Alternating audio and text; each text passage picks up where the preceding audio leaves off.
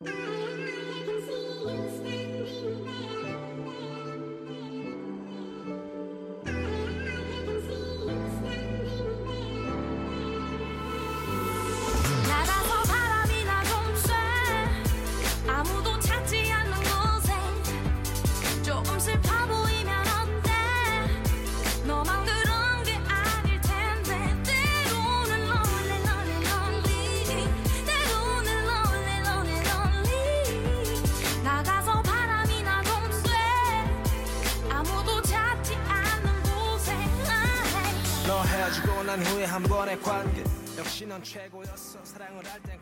亲爱的听众朋友们，你们好，欢迎收听 FM 一三九四零三零，我是主播鹿儿鹿。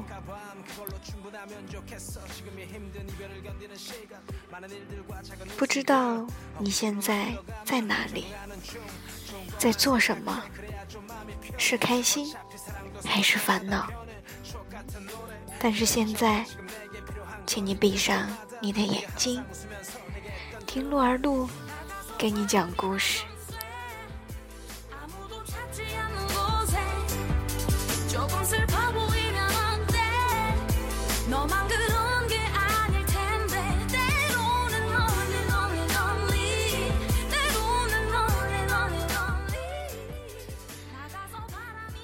天花板挑高。呈长方形的大仓库两边摆满了大件的道具，窗子都给遮住了，只有很少的阳光可以进来，所以仓库里有点灰暗。真丽和子康在中间的走道上，用一辆木头车推着他们那个从长街找回来的油桶，眼睛四处张望。每部电影拍完之后，用过的道具都会集中起来放在一块儿，用粉笔写着哪部电影的名字。他们细心的在那件道具上面找着。收到你的信，已经太迟。你听到了吗？真理问子康。他仿佛听到了油桶里。传来稀稀簇簇的声音，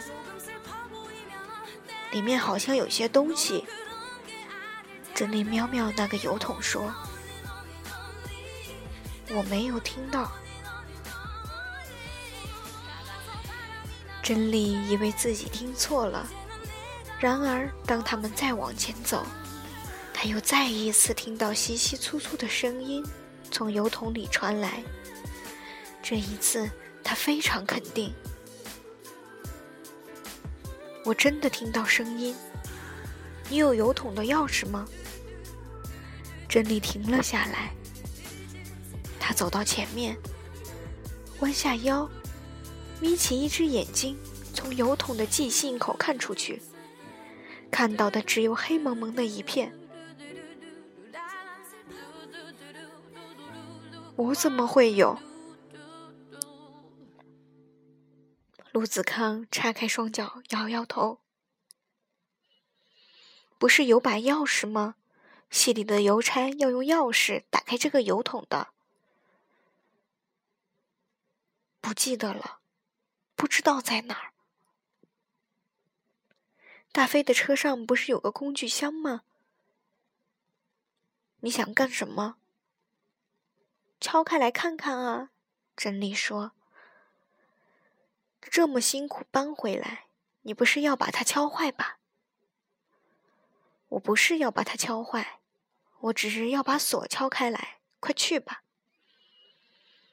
真理抬起头，冲子康调皮的眨了一下眼，哄他去拿工具箱。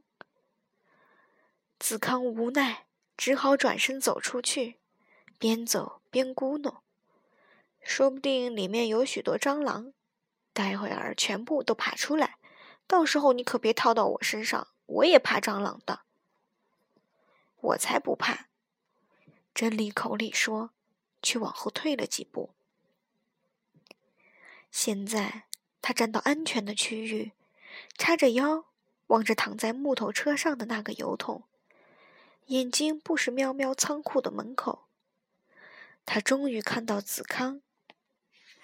子康提着工具箱回来了。瞧他走路那个慢条斯理的样子，就知道他是心里不情愿。珍妮看着觉得好笑。子康在油桶旁边蹲下来，珍妮也跟着蹲在他的身边。子康打开工具箱，抓起一把螺丝起子，突然转头跟珍妮说：“我忘记问你，你怕不怕鬼？”干嘛问这个？珍妮觉得奇怪。子康歪嘴笑笑，阴森森地说：“别怪我没提醒你，我们拍的这部可是鬼片，说不定引来了一个真的鬼魂，就跟信戏里那个男男鬼一样会寄信。现在这个油桶里塞满了他写的信。”子康咯咯的笑了。然后得意地试着撬开油桶上的锁，他一边敲一边说：“要是敲不开就算了，敲得开才可怕呢。”求你别说了，珍妮抓住子康的手臂。“你别抓住我！”子康自己也没想到这么顺利，他才敲了两下，就听到“砰”的一声。他一只手抓住那个寄信口，借力一拉，把油桶的门拉了开来。天哪，真的有信！珍妮惊讶的喊：“油桶里至少有几十封信。”他捡起上面的几封信，都贴上了邮票，一封是交电费的，另一封是交话费的。哪里会是一个鬼魂写的？他不害怕了，得意地说：“我都说我已经听到声音了。”他捡起了其余的信，邮筒里有几片枯干了的叶子，他随手拨开去了。竟然有些傻瓜以为这些是真邮筒，那本来就没有邮筒。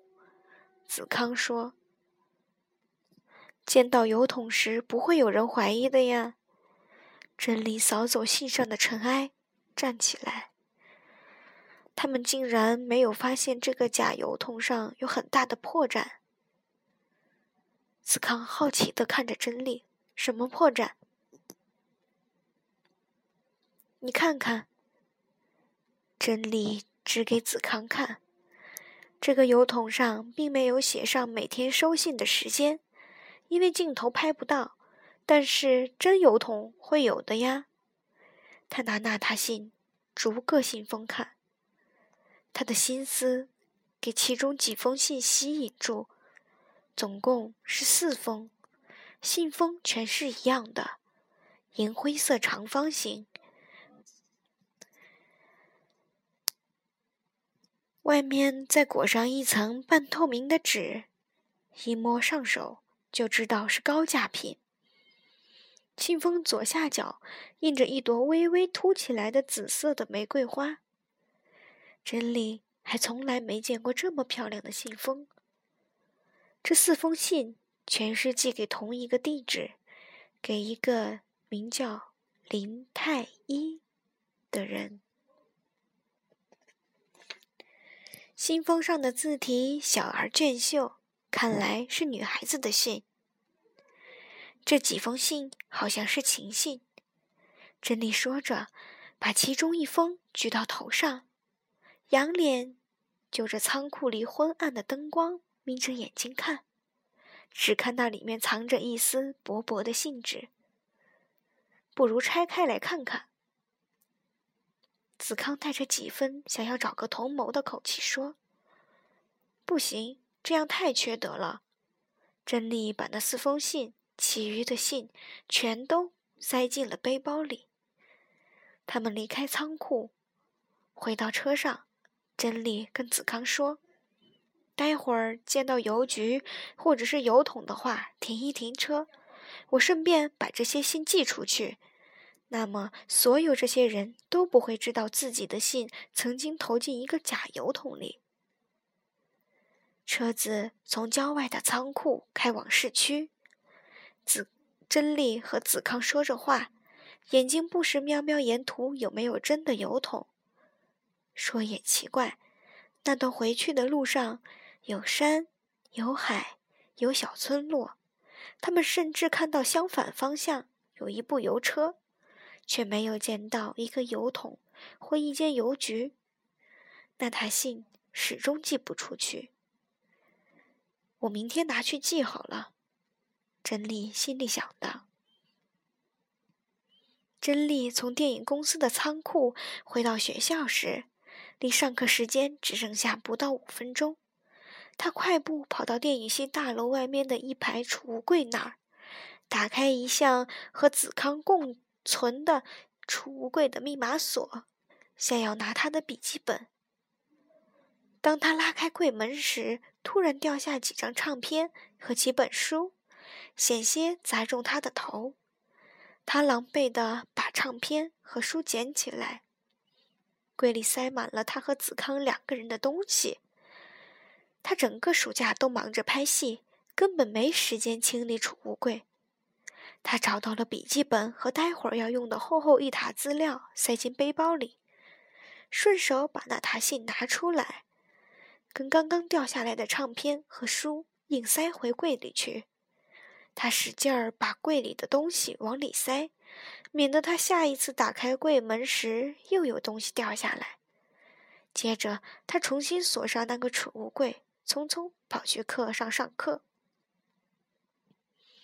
那天之后，珍妮一直忙这忙那，竟然把那沓信忘掉了。而且，他那天把信塞到了最里面，以后每次打开储物柜，他都没再看到过那些信，便也记不起来了。到了十一月。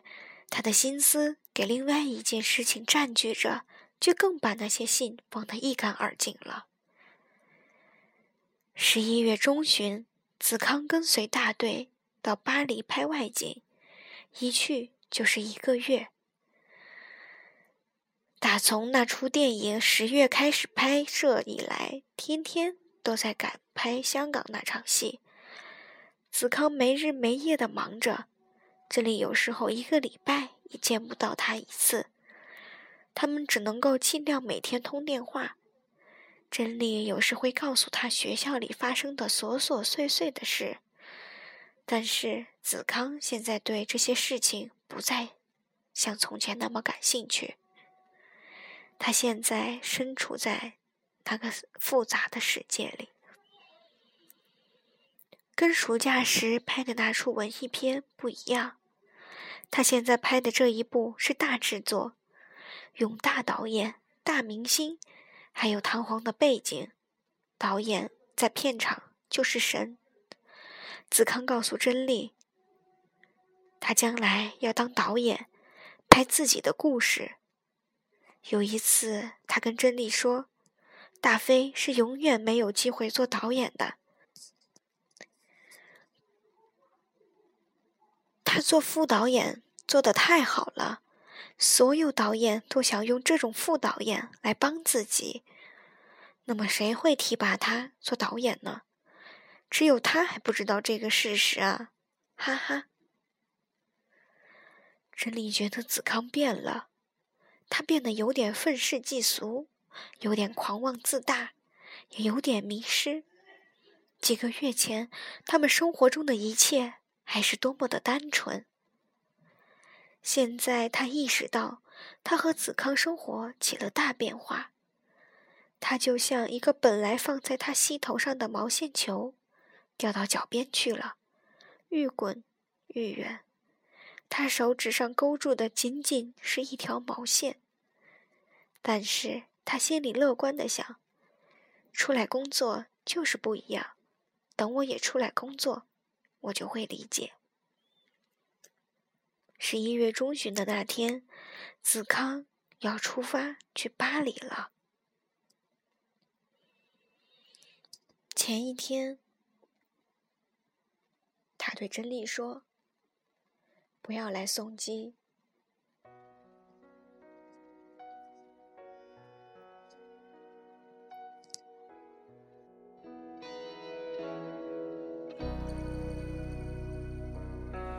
你笑着说他是朋友，但你眼中太有。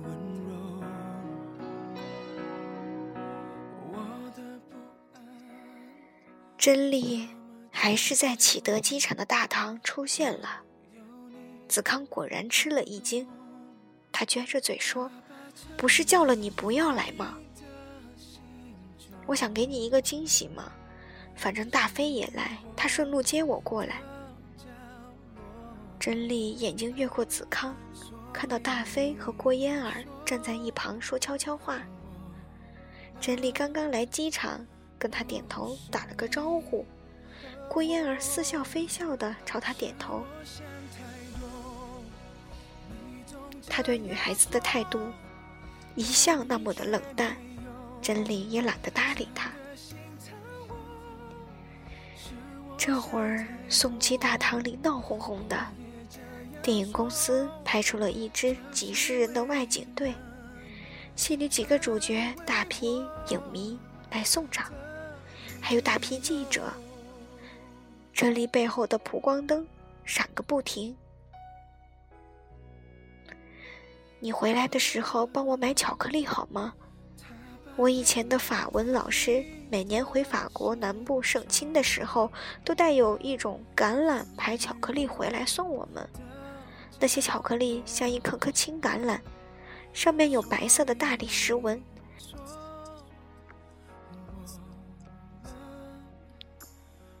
他说：“这种巧克力只有巴黎机场的免税店买。”真理拉着子康的衣袖说：“嗯。”子康应了一声，匆匆说：“我要进去了。”真理好像搂住他，跟他亲嘴，但身边的人太多了，他稍微犹豫了一下。子康已经转过身走了。错怪了什么？虽然你不说，或许错在我太晚，我才懂，爱了你太多。一个月的时间，一天一天过去。这一天，珍妮在课室里，手支着头，闷闷地想着子康这一刻在巴黎做些什么。他想写电邮给他。可惜子康根本没有带电脑去，他们一个星期才通一次长途电话，电话费太贵了，他只能急急忙忙跟子康说几句话。上一次通电话时，他本来想好说的话却忘了，子康匆匆挂了线。他觉得子康不像那么想念他，电话费虽然贵了点。但他还是可以多几次电话回来啊，他也用不着每次都匆匆挂了电话。他感觉子康变了，子康再也没有从前那样那么在乎他了。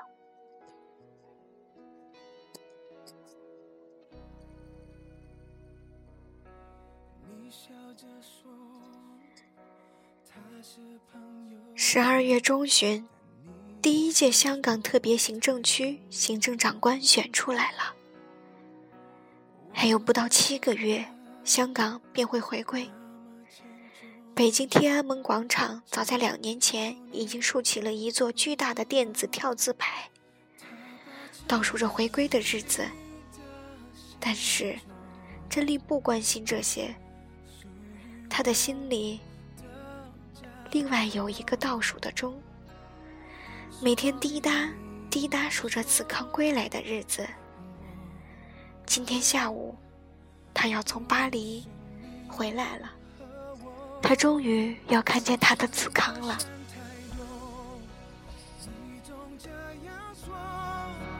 但你却没有真的心疼我，是我想太多。别这样说这是唯一能安慰我的理由。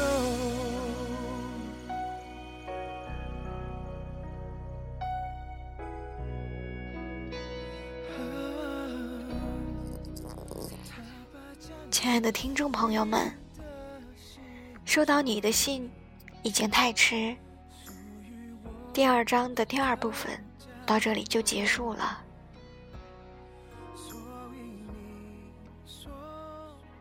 子康曾经对真理说：“他爱他，他会照顾他。”就在真理的妈妈、爸爸飞向多伦多的那一天，子康做出了承诺，他会照顾他。可是故事发生到这里，好像一切都变了。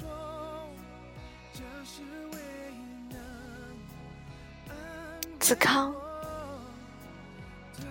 好像慢慢变得没有以前那么在乎真理，而真理傻乎乎的一直在等待他的子康。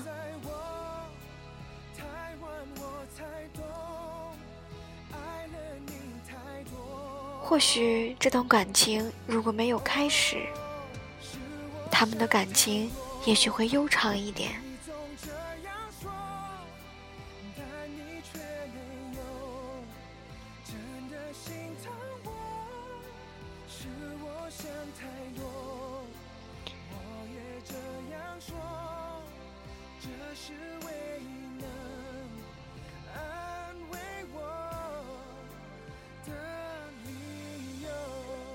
孤单又灰暗的漫漫长夜，幸好还有一把声音陪伴着真理。希望大家准时收听下一期的。收到你的信已经太迟，欢迎大家的订阅。我是主播鹿儿鹿，晚安。